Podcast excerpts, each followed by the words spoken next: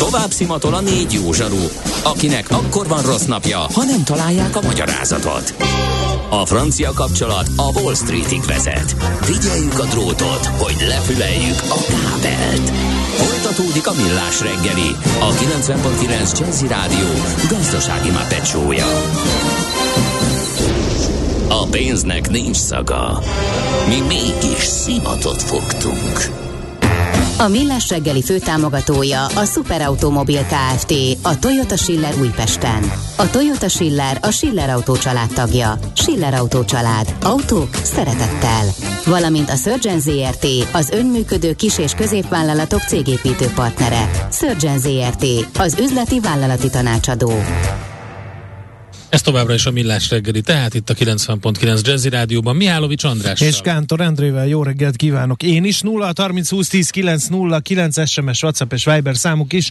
Igen, többen emlékeztetnek, hogy a Corvinus diplomaosztóján elhangzott egy beszéd, Jaksi György mondta el ezt a beszédet, nagy sajtó visszhangja volt. Nálunk tegnap reggel, még a diplomaosztó előtt járt Jaksi György, és hát megosztotta velünk a gondolatait, úgyhogy... Millásreggeli.hu-n ezt vissza Spotify-on és rengeteg a YouTube csatornánkon meg lehet hallgatni, mit volt. Kicsit több ideje volt, és alapvető gazdasági és gazdaságpolitikai dolgokról beszélt itt nálunk tegnap. Na, most viszont... Néhány közlekedési kell... információt hadd mondjak. Tudsz Na. szignálozni, vagy ne szignálozzunk? Nem, nem, most mondd. Mert hogy sok, sok balesetünk van, a Fehér úton, az Éles sarok felé, a Kerepesi út után csak a belső sáv járható emiatt, a Hungária körúton, a Rákóczi út felé, a Tököli út előtt, ott a külső sávban történt baleset, illetve a Hegyalja úton is, ha mindez nem lenne elég, befelé az Erzsébet híd előtt a külső sávban. Milyen legyen a jövő? Az oké, hogy totál zöld, de mégis mennyire? Nagyon csúcs zöld? Maxi zöld? Fantasztikusan zöld? Abban egyetérthetünk, hogy semmiképpen sem szürke, még 50 árnyalatban sem. Szuper zöld. A millás reggeli megújuló energiával, fenntarthatósággal és környezetvédelemmel foglalkozó rovata következik. Együttműködő partnerünk a Green Collect Kft. A vállalkozások szakértő partnere. Green Collect. Hulladék gazdálkodásban otthon. Hát, hogy milyen arányú az újrahasznosítás és a környezetbarát termékek előállítása, sőt, környezetbarát gondolkodás hazai cégek körében. Erről fogunk beszélgetni, mégpedig Hannia Omárral, a GKI Gazdaságkutató ZRT elemzőjével. Jó reggelt kívánunk, szervusz! Jó reggelt, köszönöm szépen a meghívást. Nagyon fontos, hogy a cégek mit gondolnak a környezettudatosságról, mert talán ők többet tudnak tenni, nagyobb hatással lehetnek bizonyos folyamatokra, mint a magánemberek. Összességében vágjunk bele a közepébe, mennyire környezettudatosak a magyar cégek? Igen, ez egy nagyon jó kérdés. Ugye fontos abból személyre hogy melyik ezek a cégek, tehát milyen cégekről beszélünk hogy ez jelentősen változik azért cégek között abból a szempontból, hogy milyen iparágban dolgoznak és mekkora méretük. Hogy általánosságban végül, hogy ezt a kutatást, amit nemrég elvégeztünk, és ilyen ezer válaszadó volt benne, tehát ez egy reprezentatív kutatás, hogy alapvetően a magyar cégekről. Hát kiderült, hogy a magyar cégeknek úgy az ötöde az, aki teljes mértékben újrahasznosítható anyagokból állítsa elő a termékeit.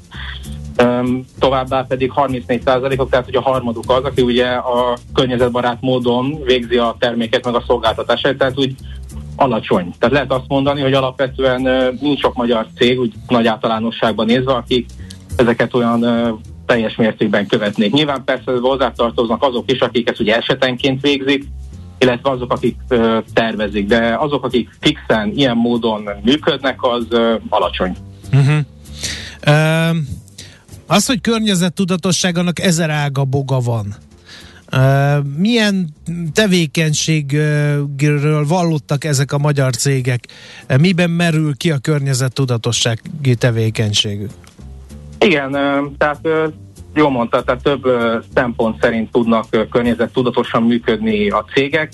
Hát ugye főleg újrahasznosításról kell itt beszélni, termékelőállításról, és ugye környezetbarát működésről konkrétan, hogy ez szektoronként ugye jelentősen változik. Tehát nyilván teljesen más szabályok vonatkoznak mondjuk egy építőiparban, vagy egy feldolgozóiparban, vagy egy üzleti szolgáltatásokban működő cégekre, és ezek miatt ugye jelentősek a közöttük ugye az eltérések. Tehát Csak mondok egy példát, tehát az építőiparban például 70% végzi a termék a működését környezetbarát módon, az az üzleti szektorban ugye 25%. De hát ugye ez teljesen más jelent, az, hogy mondjuk az üzleti szektorban egy cég környezetbarát módon működik, mert ez lehetséges, hogy cégektől függően kimerül abba, hogy mennyire van szigetelve mondjuk az adott iroda és akkor ugye kevesebbet fogyasztanak. Még mondjuk az építőiparban azért komoly szabályozások is tudnak erre vonatkozni. Uh-huh.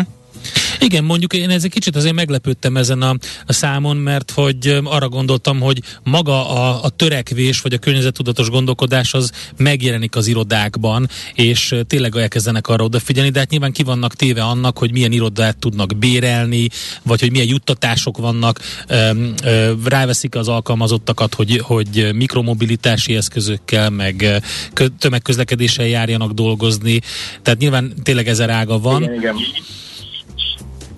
Csak ez alacsonyabbnak gondolom, ezt én, én magasabbra tippeltem volna az üzleti környezetben ezt a számot. De egyébként mi az, amitől függ, hogy mennyire tud környezetbarát lenni? Te említetted azt, hogy például előírások vonatkoznak rá az építőiparban. Igen, az építőiparban ugye ezek, ezekre ugye különböző szabályozások is léteznek, hogy ezek főleg uniós jogszabályok amik itt úgy ebből a szempontból működnek. Ha például arra szeretnénk kérdést találni, hogy esetleg előre mozdítanánk például a cégeknek a zöldülését, akkor például egy nagyon jó ö, kezdeményezés lehetne, esetleg a szabályozásokat valamilyen szempontból úgy szigorítanánk, hogy feltétlenül ne okozzunk nagy jövedelmi ugye, problémákat ezeknek a cégeknek. Kik a legelkötelezettebb cégek? Akiket jogszabályok szorítanak erre, vagy ahol a menedzsment valamilyen oknál fogva elkötelezett a téma iránt? Ez egy nagyon jó kérdés. Mert ugye sokszor az a helyzet, hogy ezt elsősorban ugye a menedzsment dönti el, hogy mit és milyen szempontból követi a környezetbarát előírásokat, meg hogy ugye mi a kapacitás erre a cégnek. A kutatásból például az is kiderült, és az is nagyon jól látszik, hogy a nagyobb cégek ugye sokkal inkább követik a környezetbarát előírásokat. Például, csak mondok egy példát, olyan 151 és 250 fő között foglalkoztató cégek, és még egyszer nagyon fontos kiemelni, ezek magyar cégek, hát ugye multik ebben nincsenek benne, Ugye 62 százalékuk végzi környezetbarát módon ugye a termelés és a szolgáltatást. Miközben a 11 fő alatti cégeknél ez 63 százalék. És ugye például, hogy lehetne például meggyőzni erről a menedzsmentet, hogy ilyen módon végez a működését? Hát ugye sokan közülük valószínűleg ne legyünk teljesen naivak, marketing szempontokat is figyelembe vesznek ebből a szempontból. Mhm. Tehát érdemes lehetne például meg fog elgondolkodni esetleg olyan célzott támogatásokról, akik például a bizonyos cégeknél azt például elősegítik, hogy valóban meg is érje nekik anyagilag az, például a fejlesztések útján, hogy a végeredmény az környezetbarát módon való működés legyen. Mert sokszor ugye ez is szempont, és a jelenlegi kicsit olyan kérdésesnek mondható gazdasági helyzetben, azért ha egy cégvezetőnek feltétlenül döntenie kéne arról, hogy környezetbarát módon végzi a működését, vagy ö, csökkenti a, ő ezáltal ugye csökkenti például a bevételeit, akkor valószínűleg nem fogja ezt választani. Igen. Tehát mindenképpen nagyon fontos lenne az, hogy célzott támogatásokat tudjon nyújtani a magyar cégeknek ahhoz, hogy úgy tudják magukat fejleszteni, hogy közben környezetbarát módon barátabb módon tudják folytatni a működésüket. Igen, ezzel egy kicsit meg is ágyaztál annak, hogy annak a kérdésnek, hogy a jövőre vonatkozó trendek mik, tehát hogy le, Meg hogy főleg, látni. hogy hogyan lehet lezöldíteni a cégeket, úgy tűnik igen. maguktól ezt nem fogják e, nagyon sokan megtenni. Hát igen, e, nyilván vannak közük olyanok, akiknek ez ugye könnyebb, ugye például az üzleti szférában dolgozó cégeknek, e, nagyon sok mindentől függ, tehát ugye ez valószínűleg cégről cégre változik az, hogy milyen cégnek milyen kapacitása van. Um, ugye kérdéses a jövő, tehát ugye kérdésesek ugye a az, az árak, a költségek, ugye az infláció nagyon komolyan befolyásolja ugye a cégeknek a teljesítményét. Mindazonáltal én nem gondolom azt, hogy például ezek az arányok feltétlenül ugye változnak azért a cégek között. Tehát, hogy azt, hogy mondjuk a kisebb cégek vagy a nagyobb cégek feltétlenül jobban vagy kevésbé, hogy a nagy általánossághoz viszonyítva máshogy állnának hogy a környezetbarát környezettudatos működéshez, de ugye ezt nagyon sok tényező befolyásolja, hogy úgy az átlag, mint maga az, hogyan változik. Oké, okay, hát érdekes a, a tanulmány, és érdekes a, a következtetés. Nagyon szépen köszönjük az információkat. Én köszönöm szépen. Jó munkát nektek, köszönjük szépen. Szerbusz, sziasztok! Hania Omárral beszélgettünk, a GKI gazdaságkutató ZRT elemzőjével, megjelent egy e, reprezentatív felmérés, amiben azt vizsgálták meg, hogy a hazai vállalkozások környezettudatossága kapcsolatos attitűdje milyen. A Millás reggeli megújuló energiával, fenntarthatósággal és környezetvédelemmel foglalkozó rovata hangzott el. Superzöld, hogy a jövő ne szürke legyen, hanem zöld. Oké. Okay. Együttműködő partnerünk a Green Collect Kft. a vállalkozások szakértő partnere. Green Collect. gazdálkodásban otthon. Következő műsorunkban termék megjelenítést hallhatnak. Tőzsdei és pénzügyi hírek a 90.9 jazz az Equilor befektetési ZRT szakértőjétől. Equilor, az év befektetési szolgáltatója. A vonal túlsó végén pedig Varga Zoltán szenior elemző. Szervusz, jó reggelt kívánunk! Sziasztok, jó reggelt. Mit szólnál, ha most a tőzsde helyett talán a forint árfolyamával kezdenénk, tekintve, hogy ugye volt az az elég meglepően e, nagy kamatemelés tegnap az MNB-nél. E, hatott-e ez valamilyen szinten a forint árfolyamára a döntés vagy után? nem ez hat, hanem vagy a más. 214 eurós gázár. Igen, inkább sajnos az utóbbi, hogy a tegnapi kamatemelés nagyjából megfelelt a várakozásoknak, ha lehet így mondani és de megerősítették a korábbi üzeneteket a jegybank részéről, hogy folytatódni fog a kamatemelés, tehát valószínűleg 12% fölé fog menni év végére a, a kamatszint, és az infláció is jóval magasabb lesz, mint amit korábban vártunk.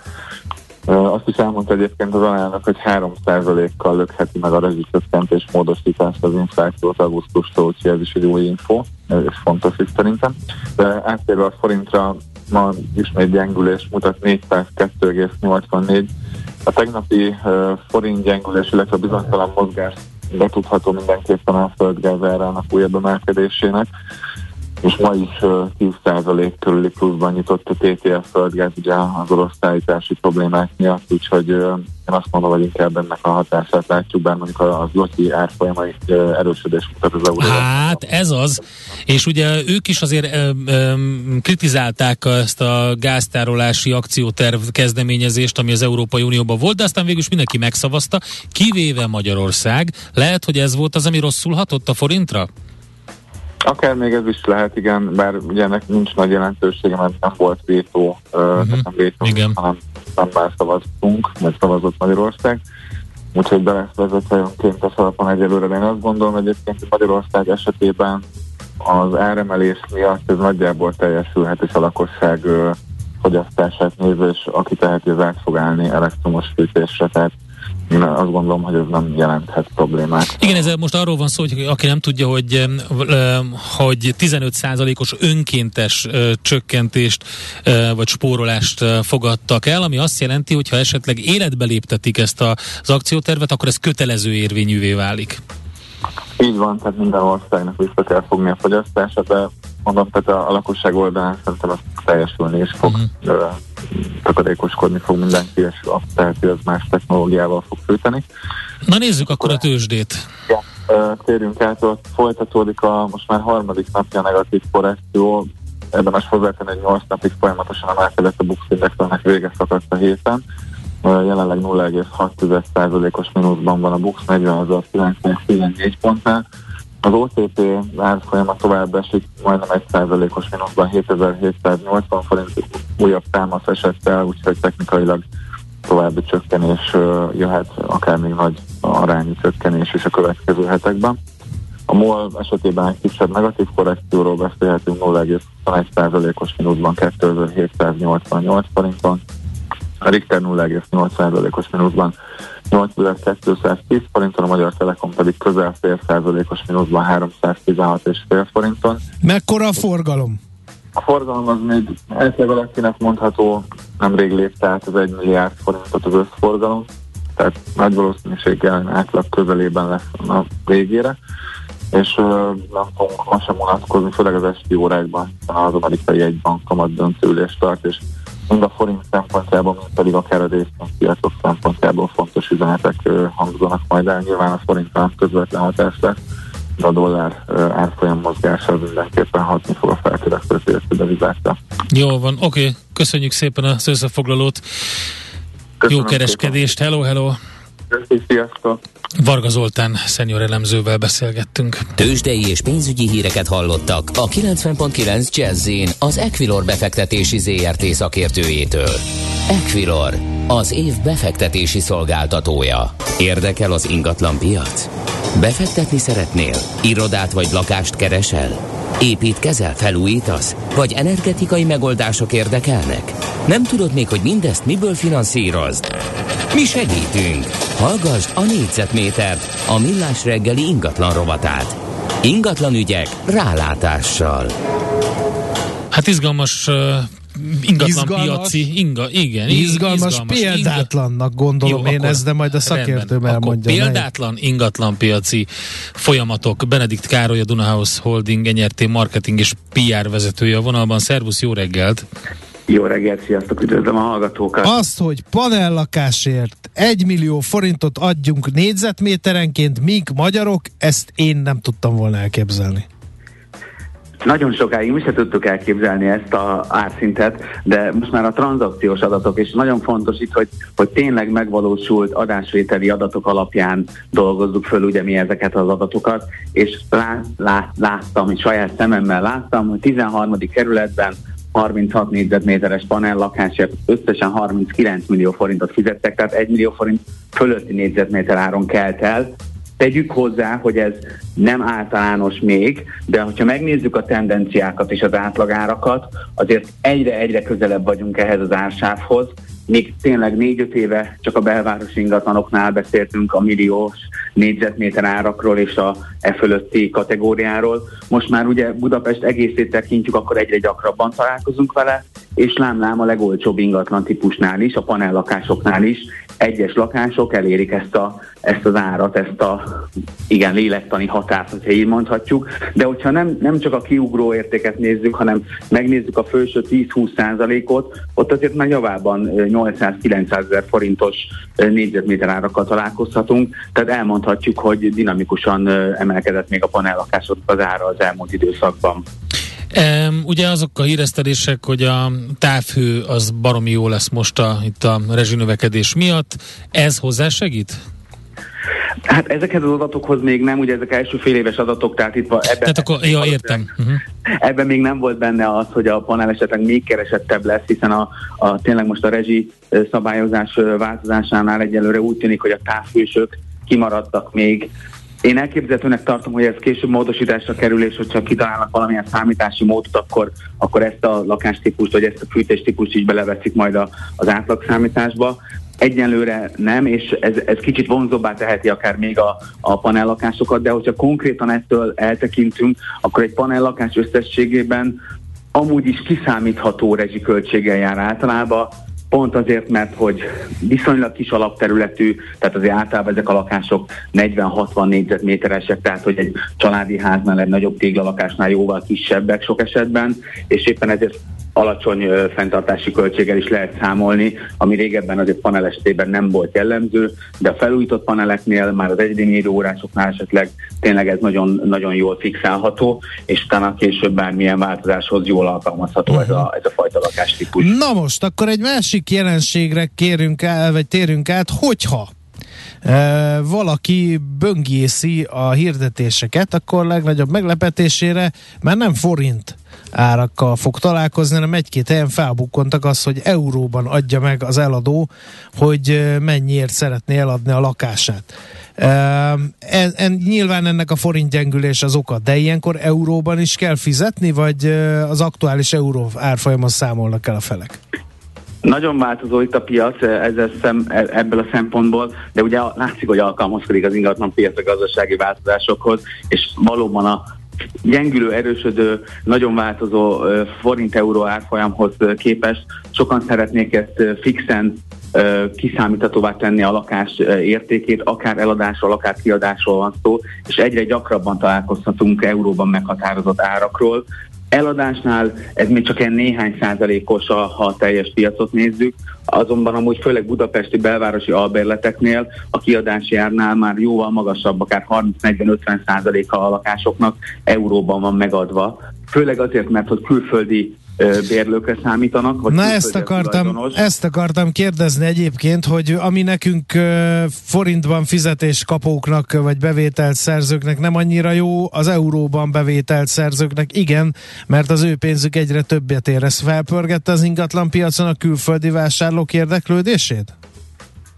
Igen, most ez a trend, ez, amióta ugye a lezárások megszűntek 2020 után volt egy kis döccenés a külföldi ingatlanvásárlóknak a körébe, azóta egy stabilan visszaállt arra a szintre, ami, ami a 2019-es környéket jellemzi, keresik és szeretik a, a külföldiek az ingatlanpiacot, és például az euróban való ármeghatározás ezért is fontos, hogy egy külföldi vásárló vevő össze tudja hasonlítani, hogy, hogy ugyanakkor a eurós pénztömegért Budapesten mit tud venni, Prágában mit tud venni, vagy akár Londonban mit tud venni, és ez alapján dönti el. Jellemzően pont ezért a, a luxus ingatlanok vannak euróban meghatározva, a legdrágább az most 5,5 millió euró, megnéztem, tehát 2 milliárd forint fölötti árkategóriában van egy borkúria, valószínűleg ott az 5,5 millió eurós árat fogja a leendő tulajdonos összehasonlítani a többi befektetési lehetőséggel, és ez alapján fog dönteni.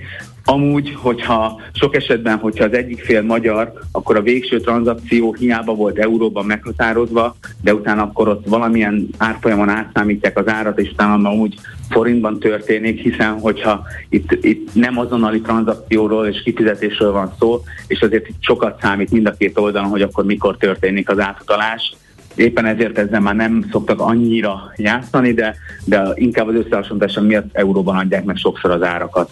Uh-huh. Uh... Milyen, ez a legnehezebb kérdés, tudom így a, a, ebben a témában, de mik, mik a kilátások? Mert most úgy tűnik, hogy bár ugye tegnap például a Nemzeti Bank arra figyelmeztetett, hogy elég komoly gazdasági nehézségek uh, várnak az országra a következő időszakban, uh, úgy veszik az ingatlanokat, mintha nem lenne holnap. Ez tény, de azért már látjuk mi is a, a picit a lassulásnak a jeleit, hiszen egyre többen átgondolják ezt a, ezt a fajta választást, és a tranzakció számokban az első fél évben egy ilyen 10-15 os elmaradás van a tavalyi évhez képest. Hogyha ez a tendencia folytatódik, akkor azért valószínűleg kevesebb tranzakció lesz idén, mint tavaly volt.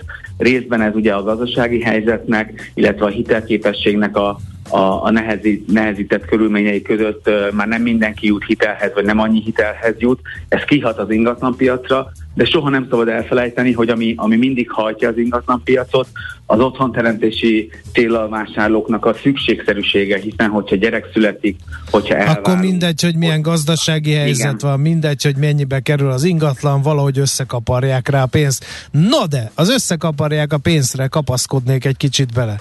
Össze tudják kaparni, hiszen az otthonteremtési támogatások lassacskán kifutnak, a piaci kamatozású hitelek, meg hát hogy is fogalmazzak finoman, egyre kevésbé vonzóak. Akkor miből fogják összekapargatni? Nem az lesz, hogy meghúzzák a nadrág szíjat, és maradunk a Mama Hotelben? Részben biztos, mert hogy azért erre már ö, vannak ö, ráutaló jelek, hogy, hogy nem biztos, hogy nagyobba tudnak költözni, ezért maradnak, nem biztos, hogy szét tudnak költözni, de azért akik tehát erre meg mindig azt mondjuk, hogy régen is vettek fel az emberek 10% fölötti kamatokon lakáshitelt, mert hogy nem volt más, és van az a réteg, és van a, biztos, hogy lesz, lesznek kiesők és lemaradók, akik az ingatlanpiacon nem fognak tudni most már érdemben hozzászólni, de azért egy jelentős része még és ez majd nagyon sokban függ tényleg a, a, a munkanélkül, munkanélküliségi helyzettől, a fizetőképes kereslettől, ami ugye nem is ingatlan piaci kérdés, hanem általános gazdasági kérdés, és ebben azért valószínűleg lesz változás, ez már mindenki így látja, és ez, ez, ez tény és való, de van még sok torzító tényező azért a, az államilag támogatott hiteleknek a, a, a viszonylag magas aránya, az otthonteremtési támogatások, ami bár ugye egyre kevesebb lett jelent arányában egy ingatlanvásárlásnál, de azért mi mindig 10 millió forintokról beszélünk, ami nagy-nagy segítség lehet egy, egy frissen házasuló családnak, ezek azok, amik kicsit tolják a piacot, és ez az, amiért nagyon nehéz megmondani, hogy mi lesz a következő időszakban ingatlan piacon, de, de azért azt látjuk, hogy, hogy ha nem is annyira aktív, de, de még viszonylag aktív marad idén a piac, aztán majd a későbbi változásoktól sok minden függhet. Rendben, köszönjük szépen az információkat, további jó munkát nektek, szép napot! Köszönöm szépen nektek is, szia, szia! Benedikt Károlyjal beszélgettünk, a Donna House Holding NRT marketing és PR vezetőjével. Négyzetméter ingatlan ügyek rálátással. A millás reggeli ingatlan rovata hangzott el. Ennyi fért a millás Azt írja a hallgató búcsúzol, hogy vicceztek, hogy Daft Punk megy a rádióban? Sose hagyjátok abba, erre az Endre abban a pillanatban rádomált a végére. Hát most ne és én meg vele tartottam. Nem viccezünk, egy csomószor van Daft Punk a rádióban, nem fogjuk abba hagyni, ezzel a számmal búcsúzunk. A világ körüli útra invitálunk mindenkit. Igen. Egy picit szusszanunk, holnap 6.30-kor ismét jövünk, és Azt a világ írja... körül fogunk kalandozni bizony, mert Feledi Botond lesz itt vendégműsorvezetőként. Ne óriási, óriási élmények várnak rátok. Azt kérdezi egy hallgató az ingatlan piacon, mikor jön már valami rendelt, hogy ne a külföldiek vásárolják fel fél Budapestet, se, semmikor, soha, never. Azért, mert az Európai Uniós tagállamok szerint a termékek, szolgáltatások, javak szabad áramlását garantálni kell, tehát mindenki ott nyit kávézót és ott vesz lakást az Európai Unióba, ahol akar. Legyen ez a búcsú gondolat, amellett, hogy természetesen, ha mi utolérjük a cseheket, majd utána az osztrákokat azáltal, hogy nagyon erősen termeljük a GDP-t, akkor mi is felvásárolhatjuk mondjuk fél Párizst. Lebegjen ez a szemetek előtt. Ma, amikor kettőzött erővel elkezditek a munkátokat, kitartást, Köszönjük erőt, a kenyeret. munkafegyelmet, hatékonyságot. Sziasztok!